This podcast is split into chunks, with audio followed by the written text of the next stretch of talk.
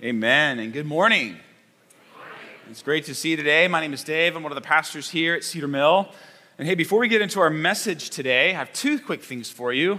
One, just on a personal note, my oldest daughter graduated from high school yesterday. So, you, you know what this means? It means that I have successfully raised a human. So, yeah, I feel like my credibility just keeps going up. And she seems at this point to be a really good human, so we'll find out how successful over the next few decades, but feeling pretty good about that. Um, and some of you have had that experience. It's, it's a really fun one. Um, sad, fun, nostalgic, all the feels. any rate, uh, that's the first thing. The second is that most of you know that our, our beloved Pastor Carl Palmer passed away uh, last Friday, not this past Friday, but a Friday ago, uh, peacefully in his home. Uh, we have a memorial service planned to celebrate his life and faith uh, next this coming Saturday, June 18th at 1 p.m. right here in the worship center. So we'd love to have you. Carl was the teaching pastor here for 25 years. We're going to celebrate his life, his faith, and, and lift up his Lord together. It is going to be a time of great joy. So if you can join us, that would be wonderful. And this morning, we're also full of joy because we are opening God's Word together and we're continuing in the series that we've been in for a number of weeks called Resurrection Implications. And the goal of this series is, again, to consider how the death and resurrection of Jesus directly impacts, changes, and transforms our daily lives as followers of Jesus. How it's not just an event, but it's an event that changes us and shapes the way we, we think and feel and act and live in this world. And today's message is really part two of a message that I preached a couple weeks ago from Colossians chapter 3. Um, Colossians 3 2, if you remember this, it was our memory verse from three weeks back. Set your minds on things above not on earthly things. Set your minds on things above, not on earthly things. And Paul's focus in this verse and in this entire section of scripture, scripture really is how the Christian life is not just outward transformation. Jesus doesn't come and say, now you all need to start to behave better. Church is not a seminar on behavior modification. Instead, instead, what the gospel says, what the death and resurrection of Jesus mean for you and me, is that we will be changed from the inside out. That our outward transformation is really just the result of a deeper and more significant transformation that has happened on the inside for you and me in Christ. This is a moment where we consider intentionally surrendering and purposefully submitting our inner lives to the lordship of Jesus. And in this section of scripture, Colossians chapter 3, Paul has two main focuses in his teaching. The first one we covered a few weeks back. He's talking about this changed life. And he says, part one of the changed life is that you need to put to death, remember that phrase, put to death the sinful thoughts and feelings that reside deep down in your mind and heart. Put to death, therefore, whatever belongs to your earthly nature sexual immorality, impurity, lust, evil desires, and greed, which is idolatry. This was Paul's kind of personal example of how the roots of sin run deep inside of you and me. And he says we have to pull those up. And then in verse 8, he says, You must also rid yourselves of all such things as these anger, rage, malice, slander, and filthy language from your lips. This is sort of a, a relational, communal example of how, even in a community, even in the church, there are sin runs deep inside of us together and then comes out in destructive and dividing ways. But again, his first point the resurrection life begins by pulling up the roots of sin in your life. And then today we'll look at his second point. He'll now shift. And he's going to talk about clothing ourselves in Christ like things. So he's saying, pull up the sin in your life and now clothe yourselves in Christ like things. You see, the resurrection life is not just don't do bad stuff. Sometimes we think about Christianity in this way, is not the message. It's not just don't do bad things. It's no so godly character into and all throughout your life. Here's our memory verse today. We're going to focus right here. Colossians 3, verse 12. Therefore, as God's chosen people, holy and dearly loved, clothe yourselves with compassion, kindness, humility, gentleness, and patience. What a great verse to plant into your brain. Say it with me. Let's read it together. Therefore, as God's chosen people, holy and dearly loved, clothe yourselves with compassion, kindness, humility, gentleness, and patience. Paul starts this verse with, with three terms. Three terms, he says, describe you and me as followers of Jesus. The first one is God's chosen people. He says, You are God's chosen people. Here's the significance of that. This was the phrase used all throughout the Old Testament to describe the nation of Israel. And what Paul is saying is he's saying here all the love, all the grace, all the benefits that were at one time afforded to the nation of Israel are now available to everyone, to Greeks, to Gentiles, to you and me in Christ. You are God's chosen people in Christ. Next, he says, You are holy. This is a word that means sacred or separate, specifically separate from sin. God is described as holy, and yet here he says, you are holy. If you are a follower of Jesus, He has made you holy in Christ. God looks at you and sees you as holy, set apart from sin. All your sin has just been separated out. Do you see? That's how God sees you now. And then finally, He says, dearly loved. It's one word in Greek, it's agapeo. It's like agape love, describing you. It means to be well pleased with something. Or my favorite definition, to be fond of someone. Friends, Paul is saying, Do you know, remember this, that because of the gospel, you are part of God's chosen people. Because of the death and resurrection of Jesus, he sees you as holy. The God of the universe is fond of you. He's fond of you. You're not just forgiven, you're not just tolerated, the Lord of heaven and earth is fond of you. And what Paul is saying here initially is to be who God wants you to be, you have to know who God says you are. To be who God wants you to be, you have to know who God says you are. To live the Christian life, you have to know who you are in Christ. That you're chosen, that you're holy, that you're beloved. I remember as a youth, youth pastor, we would take huge summer trips. Take all of our kids from our high school youth group. We'd have like 80 to 100 kids. We'd load them on buses. We'd like pack vans, these 15 passenger vans that, as it turns out, were really dangerous. Now we know that, but we had kids all in them. We'd drive across the country to some destination where we'd do Habitat for Humanity. Sometimes we'd go up to northern North Dakota to a native uh, reservation and serve the people there. But anytime you take 80 to 100 high school kids anywhere, there's always trouble right? And most of that trouble has to do with the fact that you've got boys and girls together in close proximity. And I remember this one time in particular, one of the leaders in our group, this young man named Brian, he got into some trouble with a cute young lady named Marin. And I remember pulling him aside. And in this particular moment, I didn't say, You scoundrel, Brian.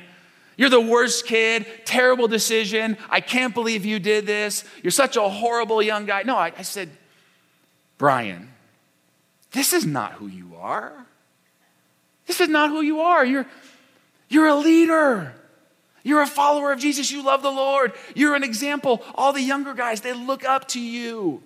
You are the guy who kind of sets the pace and makes the good decision. That's who you are. So I didn't scold Brian by telling him, you know, he was wrong. I reminded him of who he is. And that's what Paul is doing for us here. He's saying, Church, remember who you are. I say this to my kids when I drop them off at school in the morning. My youngest daughter, like I'll drop her off at middle school. It's like, good luck in there. That's a, that's a tough place to be. Like, you're just trying to survive. And as she leaves the car, I'll say, Remember who you are. Remember who you are. That you are a daughter of the king. That you're part of Team Teshera. And we follow the Lord Jesus, right? Remember who you are. And then, and here's what Paul does now. Now he's going to give us a picture of what it looks like when we truly embrace and live into who we are in Christ. He says, This is what you'll wear when you know who you are. One, compassion. He says, clothe yourselves with compassion. This is a tender heart for people who are experiencing hardship or suffering. Compassion is the opposite of a judgmental or condemning spirit. It's a posture that says, I have been shown so much mercy in my life from the Lord that I long to offer that same mercy to others. The Jewish people, they, they thought compassion came from the guts, from your bowels. And the reason they believed this is because when you saw someone in need, someone hurting, someone who had who'd been wronged or who was experiencing injustice, you would just get that ache in your gut. And they thought that was a really good ache and that was from God. That's compassion. Compassion is the reason that we do the Jesus table, right? because we want to offer mercy to people because we have been given so much mercy. We want to feel for them deep down in our guts. Next on the list, kindness. Paul says, clothe yourselves with, exhibit, and be known for your kindness. Listen to this biblical definition I found of kindness. Kindness signifies not merely goodness as a quality, rather, it is goodness in action.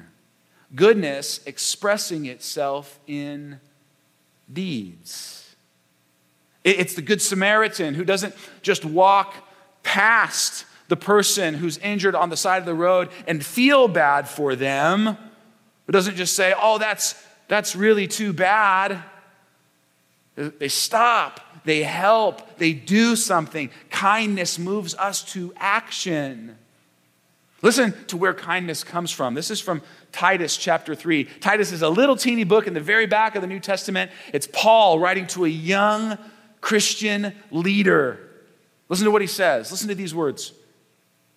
At one time, we too were foolish, disobedient, deceived, and enslaved by all kinds of passions and pleasures. We lived in malice and envy, being hated and hating one another. But when the kindness of God our Savior appeared, He saved us, not because of righteous things we had done, but because of His mercy. When the kindness of God our Savior appeared. You see, Paul's talking here about the kindness of God, that God doesn't just stand back and feel bad for us and our broken, fallen, sinful state, but that his, his goodness is moved to action, that He is kind, and how God's kindness overwhelms us and transforms us and changes us and shapes us from the inside out. That's kindness. Then there's humility Next on the list, humility. It's important to say here that there is no word in classical Greek for humility. When Paul, when Jesus shows up on the scene, when Paul is writing this, there's not even a word to describe humility. It wasn't even part of their language because the Greeks did not believe in humility. They did not value humility. So, Jesus, when he comes along and he starts modeling humility and he starts talking about humility and he starts, he starts lifting it up as, as a virtue, the people in that culture are thinking, What? Be humble? That doesn't sound too great. That, that's not going to get you very far in this world. You see, humility was such a countercultural thing. Because in our world today, it doesn't get you very far. It didn't get you very far back in Jesus' day either. When Paul's writing these words, pride, assertiveness, aggression, even arrogance is what would move you ahead in this world. And yet, Christians were called to be clothed in humility. And let's be clear here humility is not thinking less of yourself. It's not nobody likes me, everybody hates me, let's go eat some worms. It's not, humility is not being self critical or self loathing. Humility is not thinking less of yourself, it's thinking of yourself less. See, everyone knows that Tigger doesn't have humility, right? I mean, Tigger comes bounding onto the scene, and you don't think this guy's humble. No, why? He's singing songs about himself, you know? Tiggers are wonderful things. Their tops are made of rubber. Their bottoms are made of springs. They're bouncy, trouncy, flouncy, pouncy, fun, fun, fun, fun, fun. But the most wonderful thing about Tiggers is I'm the only one. No one's like, what a humble guy, that Tigger. All right, like, no, he's not humble. We all know Tigger's not humble. However, Eeyore, he shows up on the scene, and you might be tempted to think that Eeyore is humble, right? I lost my tail. I can't find my tail again. Is it a nice day? Who knows? Life's a bummer. I'm so sad and depressed, and it's my birthday, but it's not a very nice day, right? I mean, like, and we think, oh, what a humble guy. No, friends, not humble. You see, some of the most negative people are the most arrogant people. Humility is not downplaying your strengths and weaknesses and accomplishments. It's not saying I'm a nobody. Humility often actually goes hand to hand with confidence. They actually fit together very nicely. You see, humility is being so confident in who you are and so confident in who God says that you are and who He made you to be that you have no need to impress or gain the approval of others. You don't need to talk about yourself because you are so confident in who you are. Humility and confidence give you the ability to put the focus on other people. Humility is, I believe, one of the great and central foundational characteristics of the Christian life. More and more, I'm coming to believe that it's at the very core of what it means to follow Jesus. And for this reason, I am planning to devote a number of messages to this topic in the future, largely, perhaps, because I realize that I need to grow in this area. And one of the ways I do that is by preaching on it. So you think these sermons are for you, but they're really just me trying to like walk with Jesus, and then you get to be a part of it. Um, but we are going to talk more about humility. Next on the list, gentleness. Gentleness is a word about how you act when you have the authority, when you have the power, when you have the upper hand, when you are in the right and the other person is in the wrong. And gentleness does not say that you back down and sacrifice the truth. But it says you're soft in your approach, that you don't leverage every single advantage, that you don't push people too hard or too fast. You see, gentleness is challenging. Are you ready to be challenged? I found this definition of gentleness in a Bible dictionary. Listen to these words. These, you know that you know how the scriptures say that sometimes they will kind of cut into us like down into our bones, into our joints, down into our marrow. Like the scripture comes in and does surgery, and you're like, I know that's good for me, but it really hurts. This is one of those moments. Gentleness is a willingness to suffer injury rather than infl- inflict it. Gentleness says, if somebody's going to get hurt in this deal, let it be me. If somebody's going to get offended here, let it be me. If somebody has to suffer here, let it be me. If somebody has to lose, let it be me. I don't like to lose. Anyone here like to lose? I tell you, I really don't like to lose. Like, I really don't like it. I, mean, I used to coach my kids' teams when they were little. You know, like, there's all these little kids, and they're trying to play t-ball or soccer or whatever and they'd huddle up at the beginning of the game and the coach is supposed to say something positive and i'd say all right kids you know here's the deal have fun because if you have fun you won and i have fun when i win so let's win right like on three winners like right and i mean like that's maybe you can relate to that some of you some of you are like pastor dave we really you know we'll pray for you but But gentleness is hard because it comes in direct sort of opposition to our pride and our selfish, sinful nature. And Paul says, be clothed with gentleness. Oh, yeah. Finally, the last word on his list is the word patience. Patience is the quality of self restraint in the face of provocation. In other words, when someone is taunting you or coming at you, in that moment, you are able to stay self controlled. That's patience. Patience does not hastily retaliate or promptly punish.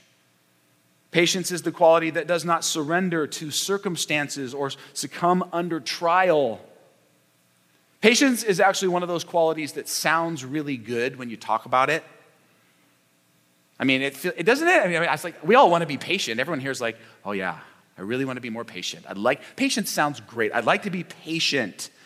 We like it until we really need it. And in those moments when you really need patience, it's the last thing you want.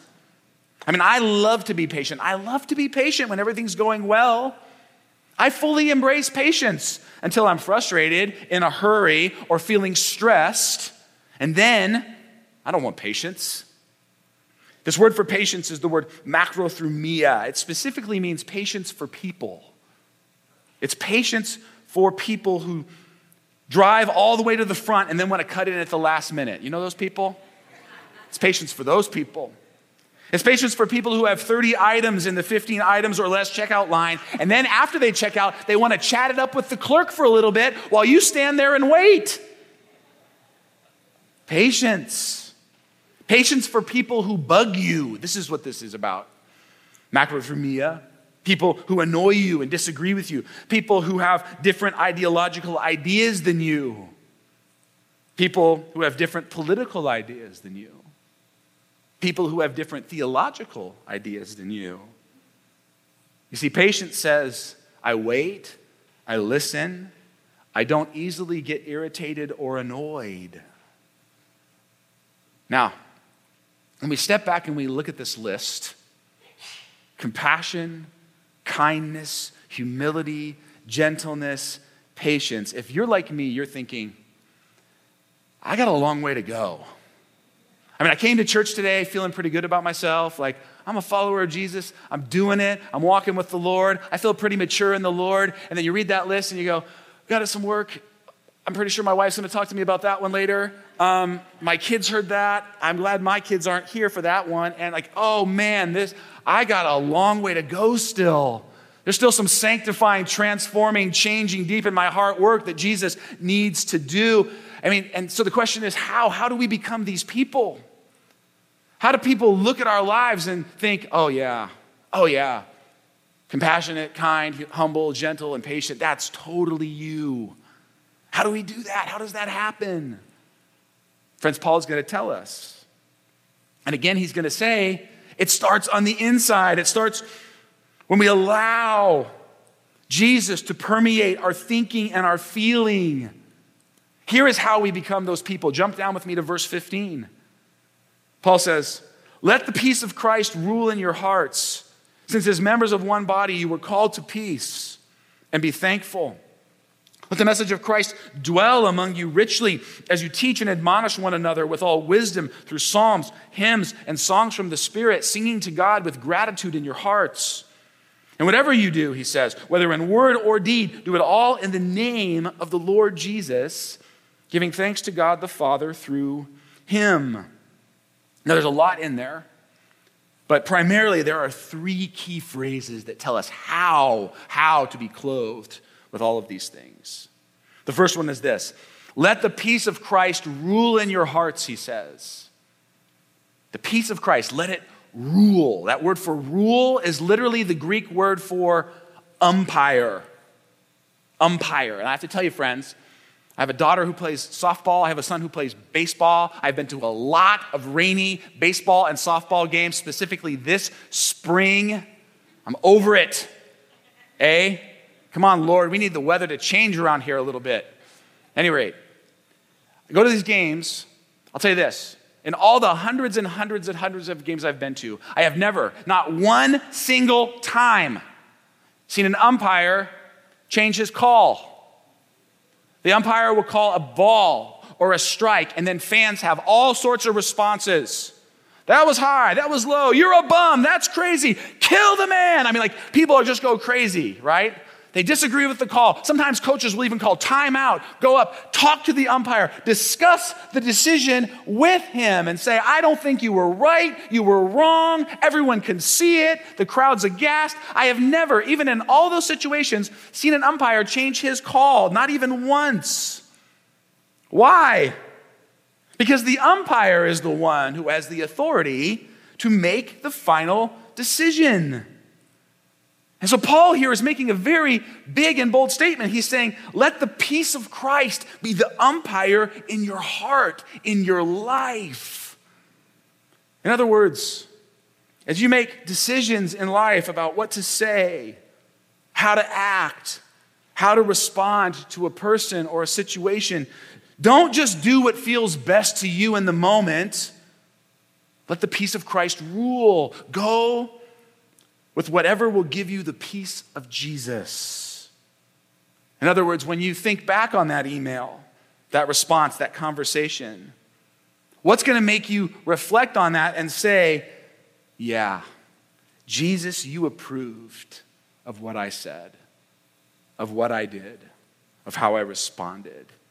You call my life a strike. Yeah. That's the first thing. Here's the second let the message of Christ dwell among you richly. Let the message of Christ dwell among you richly. The word dwell means to be at home, to be comfortable. You, you, where do you dwell? You dwell in your home. You're comfortable in your home. You're to go back there after church, put your comfy clothes on, and eat some food and feel nice and relaxed, aren't you? Yes because your home is where you live. And so Paul is saying this. He's saying, followers of Jesus, allow God's words, allow God's message to feel, to feel very comfortable and at home in your life. This is why we're doing Bible memory verses all throughout this series. It's one of the ways that we just say, let the Word of God just dwell and be at home and be very comfortable inside of our minds and hearts. But notice here, notice something really important. Paul gives us another way, maybe the primary way, that we can allow God's message to dwell amongst us richly. Here's what he says He says, let the message of Christ dwell among you richly as you teach and admonish one another with all wisdom through what? Psalms, hymns, and songs from the Spirit, singing to God with gratitudes in your hearts. Do this with me for just a second. Just, just, you know, go with me on this. Ready? We're going to do this together. Okay, you ready? I'm a little teapot, short and stout. Here is my handle, here is my spout. When I get all steamed up, hear me shout. Tip. I'm not going to do the tipping, that's too far. It's on video. Okay. okay. Here's another one. Itsy bitsy spider went up the water spout. Down came the rain and. Sing it out, Pastor Ashley. Out Out came the sun and and the itsy bitsy spider went up the spout again. Okay. Here's the question Why do you still know the words to those songs? I mean, I know most of you, maybe a few of you do. This is kind of weird, but most of you don't have that on your Spotify playlist. It's not on your phone. You're not like playing that every morning when you wake up. Oh, I love Itsy Bitsy. Let's play that one today. Some of you haven't sung the Itsy Bitsy Spider in decades. If you don't have grandkids, like there's no reason, right? And yet, you still know the words just like that. I didn't put them on the screen. They're just right there for you. You're a little teapot instantly when I start singing. You had a handle and a spout, and you were steamed up and you were ready to go, right? Why? Why do you know those words so well? Because they're in a song. Do you understand the power of singing? That's why the scriptures call us to be people who Sing. This is why this passage says, come together and sing psalms and hymns and songs from the Spirit. Sing to God together. Why? Because this is what allows the message of God to dwell in you richly. You know most of your theology is not from preaching? Most of your theology is not even from reading scripture. Most of your practical, everyday, remembered theology is from the songs that we sing. And yet, some of you are hesitant to really worship and to really sing. It's not just a warm up for the sermon, it's a way of allowing the message of God, the truths of God, the rich truths that guide and shape our lives to dwell in us richly. So, again, I implore you, church, sing, worship, and not just Sunday. Get a worship list and put it on your phone and play it in your car and in your house in the morning when you wake up and before you go to bed at night because there is power. And if you want the message of God to dwell in you richly, you've got to use the power that God has given us in music. Amen? Amen. All right. Enough on that. Finally, last phrase let the name of Christ drive Paul says, whatever you do, whether in word or deed, do it all in the name of the Lord Jesus. I've talked about this before, but this is so important for us to know, friends. When somebody's name is on something, they endorse it. When you sign something, you're saying, I agree with this, right? I agree with it. It's true. I buy into it. I say yes. This is why we pray in Jesus' name. When you pray and then you say in Jesus' name, some of you kind of have this idea that just because I said that, now God's sort of on the hook to do whatever I, I asked. Right? That's like putting a, I can pray whatever I want and then slap a little in Jesus' name on there, Christian sticker. It's now a Christian prayer. It's not what that means. Let me tell you what that means. When you pray in Jesus' name, here's what you're essentially saying you're saying, Jesus, whatever I prayed that you would sign your name to, make it so. If I prayed some things and it was my will, not your will, if I prayed some things and it was the flesh, not the spirit, then, then you just ignore that. But whatever you would sign your name to, Lord, let thy will be done. That's praying in Jesus' name. And Paul is simply saying here as you live your life, as you make decisions, as you speak words, as you relate to other people, constantly ask yourself this question Would Jesus sign his name to this? Would he sign this name to this attitude that I have right now. Would Jesus endorse this statement that I'm about to make? Would Jesus sign off on this email that I typed in anger and I so want to send? Would Jesus endorse this behavior that I'm exhibiting in my life in this moment? Whatever you do, whether in word or deed, do it all in the name of the Lord Jesus. Friends, this happens in my life all the time. All the time. It's a really good sort of governor on your life. I think things in my mind, I consider words or actions, and then the Holy Spirit says, hmm, that's one idea, Dave. But I'm not sure Jesus would put his name on that. So before you speak, before you act, let's think it through again together, right? Because I want my life to be a life lived where Jesus would sign off on it. Yeah, that represents me. That's my son. That's my spirit alive in him. See, friends, this all happens on the inside. All this stuff happens in our minds and in our hearts. That's where the battle is. That's where we must allow Jesus to come and rule and dwell and drive. Because when he does, when he gets in here and in here. When Jesus becomes more and more Lord, King, ruler, that is when the out here will look more and more like people clothed in compassion, kindness, humility, gentleness, and patience. Amen. Amen. Amen. Let's pray. Father, um, our prayer together today before you, you're merciful, you're patient, you're kind, you're gentle. God, you, you exhibit all these things to us such a radical and full and complete way. We just stop to acknowledge that and to thank you for it today. We thank you for your goodness to us, Lord, goodness in action.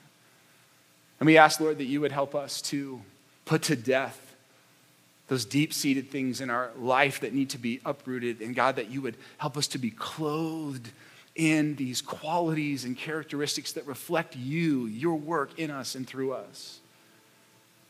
So, God, as we go today, help us to be people who partner with you and allowing you to rule, rule down in the deep parts, dwell in our hearts and minds and souls, and drive.